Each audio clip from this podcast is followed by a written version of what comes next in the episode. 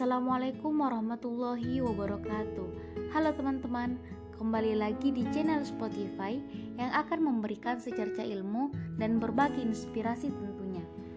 Kali ini aku akan membawakan judul Lakukan produktivitasmu, warnai harimu dengan semangat aktualisasi diri. Baiklah, di era globalisasi ini, perkembangan zaman selalu mengikuti trennya, begitupun juga selaras dengan pemanfaatan teknologi yang semakin canggih. Bukan begitu, bukan? Ya, tentunya. Hmm, apalagi selaku mahasiswa di era modern ini, kita dituntut teman-teman untuk dapat melek teknologi dan kita harus korelasikan dengan ilmu pengetahuan tentunya. Jadi selaras dan sepadan. Nah, aspek tradisional dan manual yang ada di kalangan masyarakat kini telah berubah menjadi kemajuan dalam globalisasi yang berbasis teknologi. Dengan adanya terobosan baru, kemudian muncullah teknologi informasi komputer dengan mengkoneksikan jaringan sampai dunia internasional yang kita kenal sampai saat ini dengan Internet of Things or IoT. Nah, Canggihnya teknologi saat ini dikenal dengan istilah revolusi industri 4.0 atau cyber physical system yang diperkenalkan pertama kali oleh seorang ekonom asal Jerman bernama Profesor Klaus Schwab yang di dalam bukunya menulis tentang revolusi industri keempat. Nah, dulu sebelum menjadi mahasiswa, pasti kita pernah mendapat pertanyaan atau terbesit di benak kita, apa sih tujuan kamu kuliah?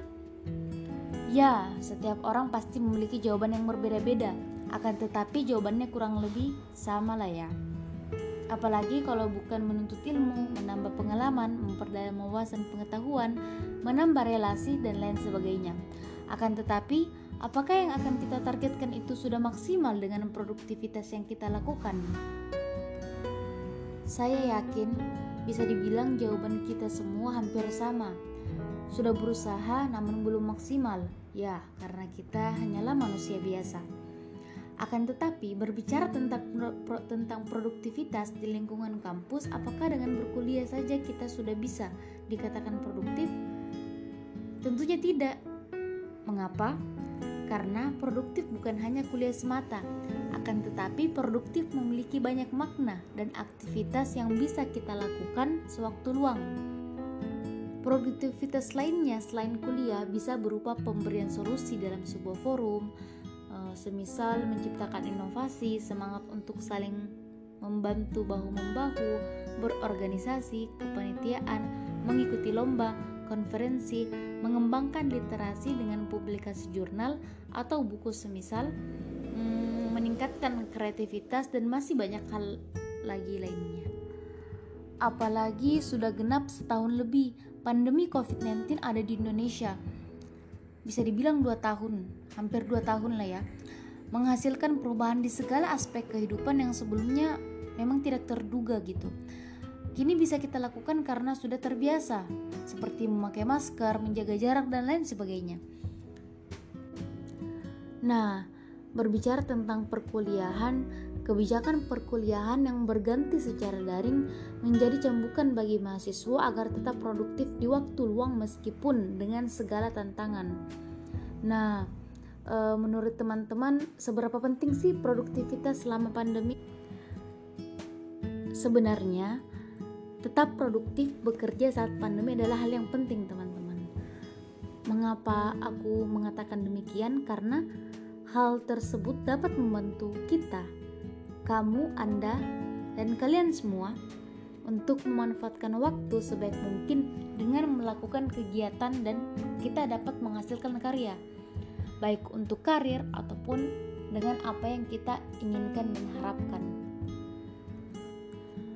Karena waktu luang yang ada bisa diisi dengan hal-hal yang tepat menghasilkan kreativitas tanpa batas dan bernilai bermanfaat seperti dalam pepatah bahasa Arab yang kurang lebih artinya waktu itu lebih berharga dari emas. Wah, betapa pentingnya ya waktu itu. Waktu bahkan lebih berharga dari emas. Berarti dari sini kita harus bisa memaknai bahwa waktu luang kita sebagai generasi muda walaupun sebenarnya bukan hanya generasi muda aja tapi semua orang yang ada di dunia, ini memiliki waktu yang sama namun bagaimana kita bisa memanage atau mengatur waktu kita dengan sebaik mungkin nah mungkin ada beberapa tips nih yang aku mau sampaikan kepada teman-teman semua kepada kita semua untuk menjaga produktivitas kita sewaktu pandemi. Nah, kita bisa mengaktualisasikan diri kita dengan minat dan bakat yang kita miliki. Di samping itu, kita juga bisa semisal membuat jadwal. Jadi misalnya kayak kita membuat jadwal itu sesuai dengan kebutuhan kita, teman-teman. Baik itu harian, mingguan atau bahkan bulanan. Kita harus mengetahui apa aja yang harus kita kerjakan berdasarkan prioritas yang ada sehingga kita itu nggak membuang-buang waktu untuk memikirkan apa yang harus kita kerjakan terlebih dahulu. Nah, teman-teman bisa memakai sticky note ataupun mungkin catatan-catatan kecil di buku note untuk menuliskan jadwal rutin teman-teman. Nah, selanjutnya karena di masa pandemi ini kita bisa dibilang WFO atau work from office atau WFH, work from home. Nah, kita harus bisa nih mengatur suasana tubuh kita, pikiran kita dan tempat kerja kita. Misalnya nih, mengatur suasana badan, kita bisa tetap produktif dengan uh, mandi, kemudian uh, pakai baju yang nyaman, kemudian mengisi perut. Otomatis dengan hal tersebut, hal-hal kecil tersebut itu pasti akan memberikan dampak bagi kita gitu dan akan membuat suasana tubuh kita pasti lebih fresh dan segar. Nah, selanjutnya ada disiplin waktu. Ya, disiplin waktu ini pada dasarnya adalah hal yang penting karena dengan melatih diri kita untuk bisa disiplin waktu adalah hal yang sangat penting. Seperti aku uh, apa sebutkan sebelumnya karena menjadi godaan terbesar pekerja atau para pelajar dari rumah yang tentunya memberikan jam kerja yang lebih fleksibel, teman-teman. Jangan sampai kita yang diatur oleh waktu. Seharusnya kita yang mengatur atau manage waktu jadi disiplin waktu ini sangat penting. Sehingga ketika kita sudah mengerjakan pekerjaan lain kita bisa berpindah ke pekerjaan lainnya dan uh, untuk meminimalisir hambatan-hambatan tanggung jawab atau kerja yang banyak gitu. Atau mungkin di sini ada teknik nih untuk khususnya untuk para siswa dan mahasiswa teknik belajar ala Podomoro.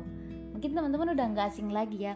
Nih biasa uh, teknik Podomoro ini aku juga uh, terapkan untuk proses belajar aku gitu ya. Jadi uh, dengan jangka waktu kurang lebih 25 menit. Nanti diisi uh, sama waktu istirahat gitu. Contohnya uh, teknik Podomoro itu ya misalnya ya kita harus siapkan pekerjaan yang harus kita selesaikan. Apa nih prioritas kita gitu nanti kita kemudian set set timer di HP kita atau smartphone kita selama 25 menit. Nah, lakukanlah pekerjaan yang kita lakukan seperti biasa, misalnya mencuci piring, belajar atau apa pun itu pekerjaan yang ingin teman-teman lakukan. Nanti berhenti dan ambil istirahat 5 menit bila timer sudah berbunyi gitu. Nanti setelah 5 menit kemudian lanjutkan kembali pekerjaan kita dan atur time lagi selama 25 menit. Nah, begitupun yang kita uh, ulang-ulangi gitu. Nah, sebanyak empat kali sehingga kita bisa istirahat panjang yaitu 15 sampai 30 menit. Itu uh, apa namanya? agar tubuh dan pikiran kita tuh bisa tetap fresh gitu. Sehingga dapat meningkatkan produktivitas kita karena uh, sebaik-baiknya pekerjaan adalah yang berkontinu atau yang berlanjut namun sedikit-sedikit. Jadi kan percuma banyak tapi uh, kita langsung satu kali capek alangkah baiknya kita sedikit-sedikit tapi continue sehingga nanti kita nggak merasa capek dan bisa adanya produktivitas di situ. Nah, selanjutnya ini yang agak berat teman-teman. Sebenarnya bagi aku juga sih, tapi ya kita berusaha lah ya. Nah, jangan banyak menggunakan handphone. Salah satu sumber godaan terbesar ya saat uh, bekerja ataupun belajar sebagai mahasiswa ataupun sebagai siswa apalagi work from home itu sangat besar banget ya godaannya adalah penggunaan handphone atau smartphone untuk urusan uh, belajar gitu ya seperti di media sosial chatting, browsing dan lain sebagainya gitu. Tapi dalam hal ini kita harus bisa mengendalikan diri kita dalam menggunakan handphone dengan bijak gitu. Dengan membuat perjanjian atau pasang alarm dan gunakan hanya untuk urusan pekerjaan aja gitu. Kalau misalnya untuk urusan di luar pekerjaan atau mungkin uh, uh, apa namanya belajar kita uh, ya gunakan sewajarnya aja. Jadi kita yang kendaliin sebaik mungkin gitu. Nah, selanjutnya adalah istirahat sejenak. Ya, kenapa aku bilang istirahat sejenak? Adalah salah satu tips untuk produktivitas karena kesehatan itu adalah hal terpenting. Di mana kita bisa membagi waktu dengan istirahat atau refleksi diri sehingga kita itu e, bisa melakukan meditasi gitu misalnya kita bisa mengatasi kebosanan kita atau mungkin di waktu selang istirahat kita di tengah-tengah belajar ataupun bekerja kita bisa mungkin menghirup udara segar untuk pergi ke halaman atau mungkin e, bisa juga kita bercanda dengan teman-teman dengan orang tua dan lain sebagainya gitu. Atau mungkin mendengarkan musik ataupun menonton televisi. Jadi kita butuh refleksi diri untuk butuh e, apa namanya istirahat gitu ya Nah, selanjutnya nih hal-hal produktivitas lainnya salah satunya lagi gitu ya ada mengikuti lomba. Ya sistem kuliah kita atau sistem uh, proses belajar mengajar kita ini kan saat ini daring gitu. Jadi memang sangat membatasi interaksi kita dengan orang lain.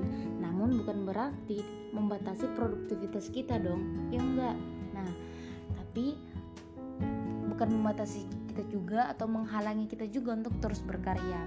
Semangat diri harus tetap dihidupkan tentunya. Nah, salah satunya tadi seperti yang aku bilang adalah dengan mengikuti lomba yang dilaksanakan secara online. Hal ini tidak bisa dipungkiri karena semua akses sekarang dilakukan serba online. Bukan begitu sobat? Ya, betul tentunya. Banyak sekali instansi dan berbagai jenis lomba yang diperlombakan, baik itu tingkat SD, SMP, TK, umum, mahasiswa dan lain sebagainya. Karena dengan sering mengikuti lomba, pasti kita akan bisa mengaktualisasikan diri kita, minat kita, dan kita dapat memanfaatkan waktu luang yang kita miliki. Tentunya menambah pengalaman, mengasah skill, kemampuan, terus mendapatkan piala, sertifikat, uang pembinaan, dan tentunya memperluas jaringan. Nah, hal ini pasti bisa kita jadikan motivasi agar kita itu terus bisa bersemangat. Nah, selanjutnya adalah mencoba hal baru. Nah, pemanfaatan waktu luang dengan mencoba hal baru ini ya bisa dibilang salah satu produktivitas. Karena e, banyak sebenarnya kayak e, apa? program pemerintah dari Kemendikbud ataupun mungkin platform yang lainnya dari berbagai instansi yang membuka berbagai seminar, magang, pelatihan, volunteer ataupun pengabdian. Nah, program-program tersebut ini bisa kita manfaatkan walaupun secara online karena eh, apa namanya dengan mencoba hal baru kita dapat mengenal diri kita dan dapat merencanakan tujuan hidup kita ke depan gitu. Nah, ini yang gak kalah penting teman-teman. Kebijakan saat ini untuk belajar dari rumah dapat menjadi kesempatan kita juga untuk bisa menyimbangkan gitu dan meningkatkan kualitas dan kuantitas kita dalam beribadah. Karena walaupun memang pada hakikatnya dengan adanya pandemi atau tidak meningkatkan kuantitas dan kualitas ibadah adalah harusnya tetap dan bersifat wajib dilakukan setiap saat. Namun karena adanya pandemi ini yang membuat masyarakat itu lebih banyak waktu di rumah dan sebenarnya waktu kosong-kosong ini bisa kita manfaatkan tersebut untuk lebih khusyuk dalam beribadah dan lebih tawadu lebih banyak e, melaksanakan ibadah lainnya seperti e, bagi umat muslim membaca Quran, sholat dan lain sebagainya gitu. Selanjutnya nih, nah kalau buat bagi mahasiswa dan teman-teman e, siswa-siswi seluruh Indonesia juga bisa nih kayak uh, kita bisa memotivasi diri kita untuk bisa semangat kembali lagi dengan coba mengingat apa sih tujuan kita sekolah apa sih tujuan kita kuliah. Nah dengan hal ini kita pasti akan uh, apa namanya bisa mengingat kembali begitu tujuan kita sehingga dapat memotivasi diri kita. Selanjutnya kita juga harus memberikan self reward atau sebuah bentuk penghargaan kepada diri sendiri. Uh, misalnya uh, apa namanya penghargaan misalnya aku udah ikut lomba nih. Nah nanti aku uh, kasih self reward untuk diriku sendiri karena aku udah ikut lomba dan juara satu nasional nih atau bahkan mungkin internasional. Nanti misalnya self rewardnya bisa uh, nonton sejam gitu misalnya kayak gitu. Jadi itu tadi kaitannya dengan refleksi diri kita dan istirahat kita dan self reward yang kita berikan pada diri kita sendiri karena sejatinya kita kan manusia biasa yang memang membutuhkan istirahat waktu dan butuh refresh gitu sehingga nanti bisa mengembalikan mood kita dan semangat kita untuk bisa melaksanakan produktivitas lainnya begitu. Selanjutnya kita harus sesekali melihat ke bawah maka dari itu kita akan lebih bersyukur. Mengapa aku bilang kayak gini? Karena uh, di masa-masa kita yang seperti saat ini masih banyak kita harus mengingat masih banyak orang yang berada di bawah kita sehingga dari hal itu kita bisa memotivasi diri kita gitu untuk bisa lebih mensyukuri hal-hal kecil yang kita udah dapatkan selama ini otomatis itu akan membuat uh, hidup kita perjalanan kita tuh merasa cukup dan membuat kita semakin semangat melakukan tugas-tugas yang kita lakukan.